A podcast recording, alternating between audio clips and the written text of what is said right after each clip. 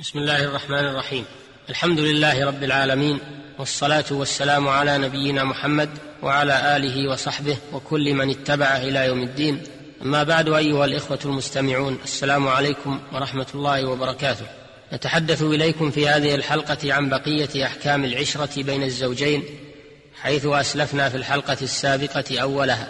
فمن أحكام العشرة بين الزوجين أنه يلزم الزوج أن يبيت عند زوجته إذا كانت حرة ليلة من أربع ليال ان طلبت منه ذلك لأن أكثر ما يمكن أن يجمع معها من النساء ثلاث مثلها ولأن كعب بن سوار قضى بذلك عند عمر بن الخطاب رضي الله تعالى عنه واشتهر هذا القضاء ولم ينكر. هذا رأي بعض الفقهاء وهذا دليله وتعليله. لكن في هذا الاستدلال والتعليل عند الشيخ تقي الدين نظر حيث يرى أن التزوج بأربع لا يقتضي أنه إذا تزوج بواحدة فقط يكون حال يكون حال الانفراد كحال الاجتماع. والله أعلم. ويلزم الزوج الوطء إذا قدر عليه كل ثلث سنة مرة. إذا طلبت الزوجة ذلك لأن الله تعالى قدر ذلك في أربعة أشهر في حق المولي فكذلك في حق غيره. واختار شيخ الإسلام ابن تيمية وجوبه بقدر كفاية الزوجة ما لم يضره أو يشغله عن طلب معيشة من غير تقدير بمدة لأن التقدير بمدة لا دليل عليه. وإن سافر الزوج فوق نصف سنة وطلبت الزوجة قدومه لزمه ذلك إلا في سفر حج واجب أو غزو واجب أو كان لا يقدر على القدوم فإن أبى القدوم من غير عذر يمنعه وطلبت الزوجة التفريق بينهما فرق بينهما الحاكم بعد مراسلته. لأنه ترك حقا عليه تتضرر الزوجة بتركه. وقال الشيخ تقي الدين رحمه الله وحصول الضرر للزوجة بترك الوطء مقتض للفسخ بكل حال سواء كان بقصد من الزوج أو بغير قصد ولو مع قدرته وعجزه كالنفقة وأولى. ويحرم على كل من الزوجين التحدث بما يجري بينهما من أمور الاستمتاع. فقد روى مسلم أن النبي صلى الله عليه وسلم قال شر الناس منزلة عند الله يوم القيامة الرجل يفضي إلى المرأة وتفضي إليه فينشر سرها وتنشر سره.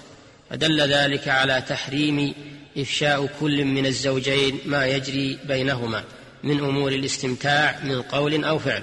وللزوج منع زوجته من الخروج من منزله لغير حاجة لغير حاجة ضرورية.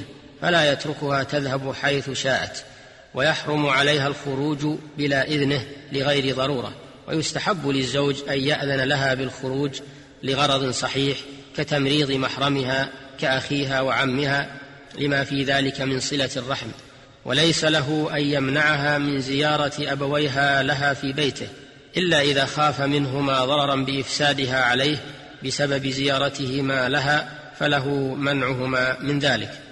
وله منعها من تأجير نفسها أو التحاقها بالوظائف لأنه يقوم بكفايتها ولأن ذلك يفوت عليه حقه عليها ويعطل تربيتها لأولادها ويعرضها للخطر الخلقي خصوصا في هذا الزمان الذي قل فيه الحياء والاحتشام وكثر فيه دعاة السوء والإجرام وصارت النساء تخالط الرجال في المكاتب ومجالات الأعمال فربما تحصل الخلوة المحرمة فالخطر شديد والابتعاد عنه واجب أكيد وله منعها من إرضاع ولدها من غيره إلا لضرورة ولا يلزم الزوجة طاعة أبويها إذا طلبا منها فراق زوجها ولا يلزمها طاعتهما في زيارته في زيارتها لهما إذا كان زوجها لا يرضى بذلك بل طاعة زوجها أحق. وقد روى الإمام أحمد وغيره أن عمة حسين أتت النبي صلى الله عليه وسلم فقال أذات زوج أنت؟ قالت نعم. قال انظري أين أنت منه فإنما هو جنتك ونارك. ويجب على الزوج إذا كان له أكثر من زوجة أن يساوي بينهن في القسم بتوزيع الزمن بينهن لقوله تعالى وعاشروهن بالمعروف وقال تعالى فلا تميلوا كل الميل فتذروها كالمعلقة وتمييز بعضهن عن بعض ميل يدع الأخرى كالمعلقة. وعماد القسم الليل لأن الليل يأوي فيه الإنسان إلى منزله ويسكن إلى أهله وينام على فراشه مع زوجته عادة. ومن معاشه في الليل كالحارس ونحوه فإنه يقسم بين نسائه في النهار ويكون النهار في حقه كالليل في حق غيره. ويجب على الزوج أن يقسم لامرأته الحائض والنفساء والمريضة لأن القصد السكن والأنس وذلك يحصل بمبيته عندها ولو لم يطأ.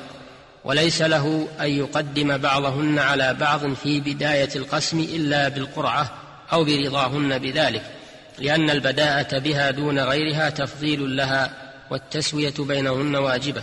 وليس له أن يسافر بإحداهن إلا بقرعة أو برضاهن. لأنه صلى الله عليه وسلم إذا أراد السفر أقرع بين نسائه فمن خرج سهمها خرج بها معه.